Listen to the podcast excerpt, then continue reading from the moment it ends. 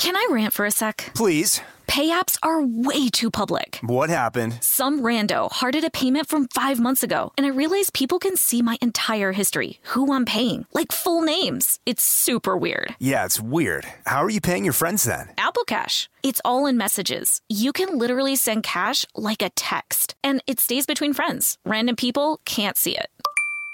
Did you just pay me a dollar on Apple Cash? Shh. Services are provided by Green Dot Bank, member FDIC. Terms apply.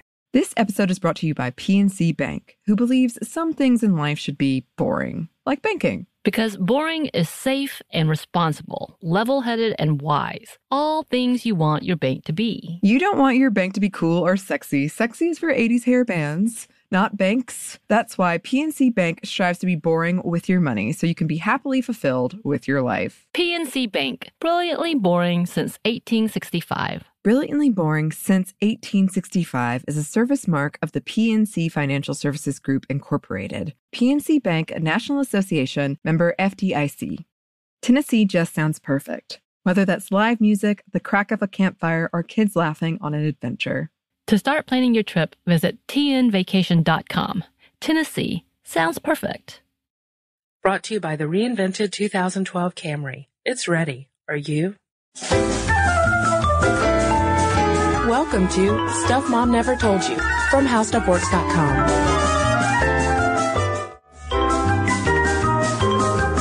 Hello and welcome to the podcast. I'm Kristen. And I'm Molly. And Molly, today is a very special day. The day we're recording this, not the day it airs. Right. Today, we gotta wish happy birthday to a very special news anchor, and I'm not talking about Silver Fox, Anderson Cooper, AC360. It's Brian Williams' birthday. Brian Williams, I gotta say, is my favorite. I know you're supposed to be objective He's and pretty like rad dude. hide your biases, Yeah. but I want to hang out with Brian Williams. I just want to like drink a beer and do the crossword with them, which is what I told Kristen earlier. Cameo on 30 Rock with him. Yeah, I'll wait in the green room while he does the Daily Show. Yeah. I mean, I just want to hang out. Let's go get Chinese food, Brian Williams. But uh, what what about what if Katie Couric was like, "Hey, I'll hang out with you instead. I make so much money. We can do lots of things that moneyed people do." I mean, I wouldn't turn down an opportunity like that, but I gotta say, Brian Williams is where it's at for me. And I, Yeah. I've kind of been grappling with that because today is the second part of our Women in Journalism Spectacular. mm-hmm. And today we're talking about anchors Fingers. and all the news about anchors and particularly in, uh, the 6 p.m., 6.30 p.m., depending on where you live, uh, national news time slot. All the news is about Katie Couric. Yeah, I feel like someone there there are reporters out there who are assigned to a Katie Couric beat. Any any change in any contract clause this woman has somehow makes it to the top of the news feed, and I find it fascinating. Um, because Well, she, broke a, a significant barrier. Yeah. She became the first woman to solo host yes, uh, the national news. as opposed to Connie Chung, who did a dual hosting with Peter Jennings Barbara from Walters also did co-host. Yes, from 93 to 95. B. Walt, B. B. B. Walters. Oh, B. Waltz. Did She, it? she co-hosted, but Katie was solo, flying solo. And Yeah. if you remember those months before she took the anchor chair, the speculation was at a fever pitch. I mean, what is she going to do with that desk? I don't want to overstate it, Kristen, but it kind of remem- reminded me of some royal wedding coverage. It was Yeah, like, it was. what is she going to wear? Will we be able to see her legs? Is she going to be as perky as she is on the Today Show, or will she be more sober when she's reporting really sad news? You know, will she do interviews? Will it, will, Will she make pancakes? yeah, it was crazy was because crazy. people were just saying this is an iconic moment for women as a whole. I didn't realize it was until the papers told me that this woman for the first time was taking on a position that was very male, very white, and fairly old. And so, Yeah. you know, Katie Couric, you know, related to some of the other people, not Brian, Brian Williams, of course, of course. was uh, much younger than other people who'd held the chair. So it was, you know, it, she became this symbol that everyone had to project everything onto. And now that the news has come that she's stepping down, everyone's in a tizzy. Like, what does this mean for women? Sure, we've had Diane Sawyer take the stair, take the chair in the meantime, but what does it mean that Katie Couric couldn't make this work and that She she, was the work. third-rated newscast? And what does it all mean for and, women? And who's taking over? A man. A man. Scott Scott Pelley. Is that how you say his last name? Pelley. I think so.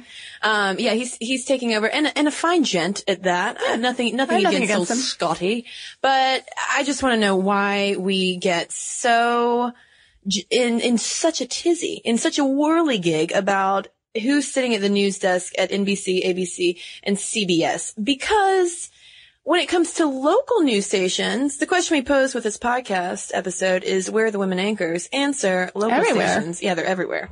They're I mean- everywhere except those three chairs, and now they were in two of them for a really long time. Yeah, in Atlanta, I mean, we've got Monica Kaufman, Jovita Moore. They're just women coming out the wazoo. I grew up with a female news anchor. Like this wouldn't have, if you had had me list off the, you know, top five professions I could think of where women were always there. Local news reporter. News anchor. And, um, and so yeah, and, and that's what the Washington Post highlighted in a 2006 piece is that every audition tape that network managers get for on-air talent, it's all women. It's a lot of ladies. And uh, I got I got some more stats to throw at you. Here we go.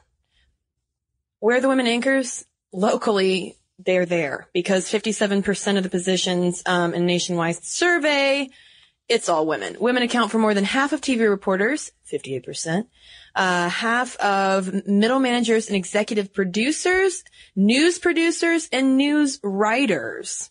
Now, when we come to news directors, then we get a little more male skewed. But it's a lot of gals out there. And it might be because two thirds of the bachelor's degrees in journalism and mass comm are going to the ladies. Well, and it also might be, according to the Washington Post, that news anchor is not the, um, you know, landmark job that it used to be. Right. Um, if you're local, you may not be paid very much. People are saying $20,000. people are saying the the men are just kind of seeing that this is not the career path to choose. There are better and more lucrative ways to make money in journalism. But and that and that's true on the local thing. I mean, maybe that's why the the local men are opting out. But on the national scale, it's just you can't get away from these big three seats Yeah. and and why women are in them or not in them. Yeah, and obviously, since we talked about money, the main networks obviously will bring you a lot more cash. For instance, Ms. Barbara Walters, B. Waltz, Mhm. made broadcast history in 1976 when she inked a million dollar deal with ABC. And you know, to bring up Barbara Walters, you still see Barbara Walters everywhere on television. Oh, yeah. She's on The View. She's Studio 2020. People might be confused about why this is an issue because if you watch, you know, 60 Minutes, you watch, um, MSNBC Good Morning or America. Fox or a morning show, yeah, you see women everywhere. There's always a co-host who's female or, um, they anchor their own shows like the Rachel Maddow Yeah. show. Um, and so people are like, oh, you see plenty of women reading the news, but people keep separating out this 30 minute national news slot. So yeah, in terms of like news magazines, morning shows, and those things make more money for the networks than the national news do. Mhm. In terms of those, I think women are still represented well and making some pretty cool strides. There was a good article by Rebecca Traister about how the 2008 election in which we had Hillary Clinton and Sarah Palin really allowed women to shine Mhm. because, um, you know, sometimes they talk about how when Charlie Gibson interviewed Sarah Palin, for example, it came across as very condescending, a Right. male bullying a woman.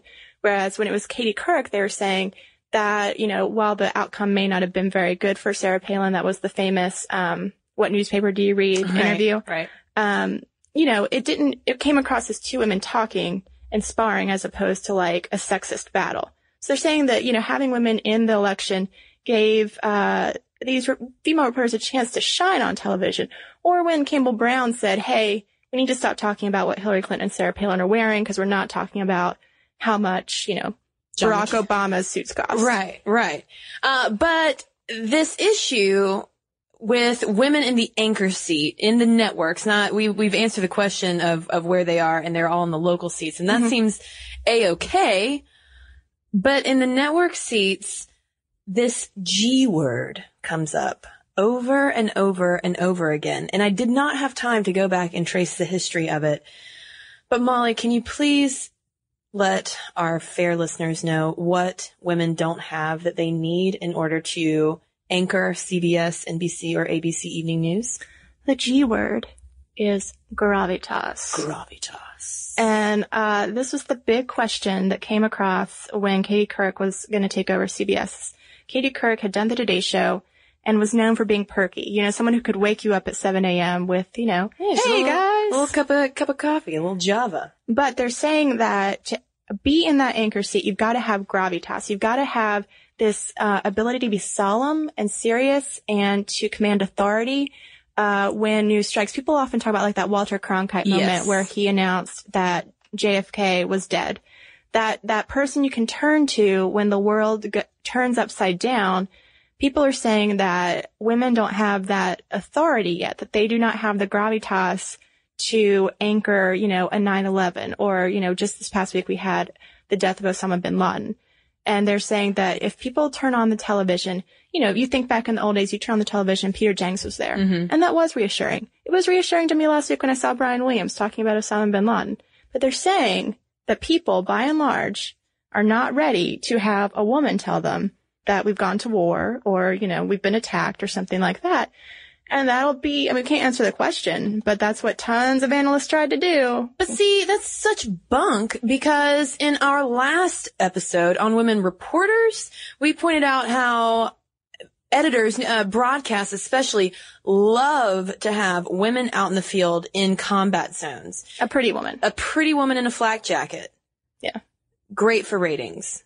Yeah. In fact, you know, kind of on a side note, they did this really funny study about, um, sexy anchors. And, uh, Fox News.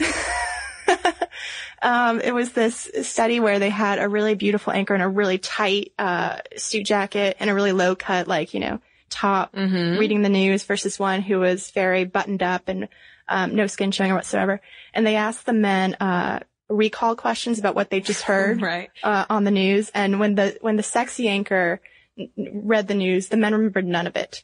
Uh, and when the plain Jane read the news, they were all like, "I remember everything she said." So yeah, I mean, a lot of people, probably locally too. That's probably why they've gotten you know so so ingrained in our in our news uh, fabric is you know pretty women get viewers. Except with these major the national news. yeah. And one interesting story we haven't talked about yet is Diane Sawyer, who is often overshadowed by Katie Couric. I Mm-hmm. don't understand why. Diane Sawyer is great. Um, and I know I'm not the only one who feels that way, but she, she had an interesting story because she was, um, looked over for the ABC chair. Right. And, uh, her Good Morning America co-host, Charles Gibson, got it instead. Yeah, but you know, we found this really interesting New York Times article from 2002. Um, it was right after they'd named Brian Williams to take over for Tom Brokaw. And there are a few quotes in there from Diane Sawyer where she kind of makes it sound like she doesn't want the job. She's very demure. Like, you know, Yeah. it kind of brings up other issues about women in the workplace and whether they, uh, bargain hard enough for that promotion. Because reading these quotes, it was sort of like, oh, you don't really want this, do you, Diane? Or do you? Like, you know, I feel like she was someone who just kind of waited her turn. Whereas I think Katie went forward and said, I'm going to break this barrier. Yeah. So, I mean, that's the question you have to ask in any profession is, are women going for it hard enough? But, um, I do think Diane's kind of an interesting case because she didn't get the gravitas question quite as much, even though she Yeah. too was coming from Good Morning America, a morning show. Uh, now, speaking of breaking barriers, Molly, we've been talking about a lot of white people. Yeah. The news is very white. It's extremely white on broadcast news. Well, at least network wise. I think when you get down to the local level, you get some more diversity. But, um, when we were going over all of this, it, I, I thought it was, it was almost comical to a point where we were talking about like, where are all these women? Because the, the question isn't necessarily where are all these women, but, uh, what's up with all these white people? It's just a sea of white people. And in terms of breaking barriers, the one historical anecdote that I would like to share, um, is about a woman named Melba Tolliver. Mm-hmm. Who in 1967 was the first black person to anchor a news program on television. And this was, I believe it was an ABC News show. And she took over for a lady named Marlene Sanders, who was on a newsroom strike during the time. Mm-hmm. So they brought in Melba. And I just love this story because the name of the news show that she anchored was called News with a Woman's Touch. Oh man, I can't believe that title's taken. I know. We could have made magic with that And title. I, I try to find it on YouTube. If anyone can find a clip from News with a Woman's Touch, please send it our way, moms because I, I really want to see it. but yeah, Melba Tolliver, she's breaking some barriers. All right. So, you know, if we've got diversity to some degree on the local scale, and we definitely have women representing on the local scale, Mm-hmm. I do think it'll be interesting to see what happens on the national scale in like a generation. Because one point that was made in the 2002 New York Times piece is that when they're looking for these male anchors to take on the national news, the men are the ones who've been there for generation, for decades, you know. Sure. Women are a little bit behind in the broadcast news because there was a big stereotype in like the 70s and 60s that a woman just couldn't read the news. Yeah. And we overcame that. We're now they're on the local. So it'll be interesting to see what happens in a generation. But, But the question has to be asked, will it matter in a generation? not even in a generation, Molly. The, does In this, five years, two years? Right now, Yeah. does it even matter who is anchoring our network news at night? Because here we go, kids. Here's, here's the bad news. All right. The, and this is from Slate, and I believe this is from this year. This was uh, Yes. on the news that, that Couric was leaving CBS Evening News. The evening news programs at the three commercial broadcast networks have lost, here it is, kids, 55.5% of their audience since 1980. Uh, so Who's gonna, are we gonna have it? Yeah, who, I mean, who watches it? With the internet, if you can get your news right there, are you gonna make an appointment to be in front of your TV at 6 or 6.30 or 7? Or we just look on the internet? Well, and it's not just the internet. It's it's also I think eyeballs have shifted from maybe the evening news desk to more primetime news magazines, Right. Like the Rachel Maddow show Or Jon Stewart? or Jon Stewart, For which better or for worse. is Technically a comedy show. It's technically comedy, but a lot of people consider it their news source. So yeah, it'll be interesting to see if these shows eventually die out. But I mean, every time you talk about them dying out, someone does show that clip of Walter Cronkite as this epitome of what a country needs when something goes down. So I think it'll be interesting to see because, you know, the question was raised if these shows will disappear. Um, or if they have lost their entire prestige as something that is must, must see viewing every day. You know, does it matter if a woman gets the job or will women finally, you know, anchor all three seats, but no one will care because we don't watch the evening news. So Yeah. it's something to watch. Yeah. To watch indeed. So let us know what you think. Does it does it matter? Um, would you rather hang out with Katie Couric or Brian Williams? I don't know, really. Anything. Well, not, you know, it comes down to person. I mean, you know, we make generalizations, but it's not that I am a bad feminist. I just prefer Brian Williams. and again, And I don't think it's because he's a man. It's because he's so funny. It's okay, Molly. You're getting, was getting a little worked up in here. Uh, so in the meantime, let's read a couple of letters. I have one here from Michael, and it's on an oldie but goodie uh, episode on female superheroes. And it's never too late to send in a thought on some of our episodes. People sometimes start off their emails like, "Hope this isn't too late." It's never too late. Uh, about superheroes, Michael writes, one superheroine slash villain you didn't talk about was Marvel's Emma Frost or White Queen. She started out as a villain and she used her looks and telepathy to get ahead in life because she knew she had power over males and she felt no qualms in using it as such. She's very self-assured and she even managed to work her way to the top of an elite, mostly male-dominated club. Eventually she ended up gaining another superpower. She can turn her body into a flexible, organic diamond. Emmett is, is near, nearly always shown as self-assured and she really doesn't need a man, but she likes to keep them around. Now, I'm not saying she should be a role model for young girls because she's notoriously vain. Uh, she also dresses in lingerie and flaunts her body and receives criticisms because of it. But all too often, she's overlooked, but she's an interesting character with a very deep struggle about being good. She often tries, but every time she does, she's faced with her evil demons, and she's extremely fun because she has a very sharp and often biting wit. And uh, I just will say myself, this isn't what Michael wrote, but I don't think that's the first email we've we've read about Emma Frost. But I would say that since that episode came out, she is the number one lady cited in terms of the female superhero podcast. Well, I've got an email here also from an older episode. This was on our female screenwriters and playwrights and Oscar episodes. A lot of episodes, actually. So this is from Sasha, and she is an aspiring screenwriter moving up the ranks. She says that the lack of representation of women in the industry, especially for kids, really is appalling. And she shares a couple of anecdotes. After college, I was interviewed for a job at a production company that focuses on developing kids' TV shows. I was so excited because I'm really interested in all that wonderful stuff. And in my interview, though, the head of their development department laid it out on the table. No one wants TV shows for girls. Girls don't watch shows for girls. Boys don't watch shows for, for girls. the channels that only only buy shows that are either gender neutral or for boys. He blamed it on young girls watching shows above their age groups because they mature so early. But I don't buy it. I think it's easier to buy and sell shows for boys, and so they do that, perpetuating this belief that girls don't watch age-oriented TV, which is just ridiculous. And she also shares that I've had two writing jobs where the producer asked to read one of my scripts. While they both enjoyed my script and thought it was well written, they both told me the same thing. No one is going to want to buy a script about a mom and a daughter, and it's good, but there are too many women in it. The script is a comedy and has a 50-50 women-men ratio in terms of characters. Both the producers were men, and it's tough hearing comments like that when you're first starting out, and I have no doubt that some lady writers cave to that kind of pressure. No worries though, I'm going to keep pressing on. Ladies need a voice, and I'm going to write with it. And Hooray! three cheers for you, Sasha, and all of our other aspiring professionals, both male and female, out in the audience. So if you have any thoughts to send our way, again, our email address is momstuff at howstuffworks.com. We'd love for you to like us on Facebook and follow us on Twitter. Our handle there is at momstuffpodcast.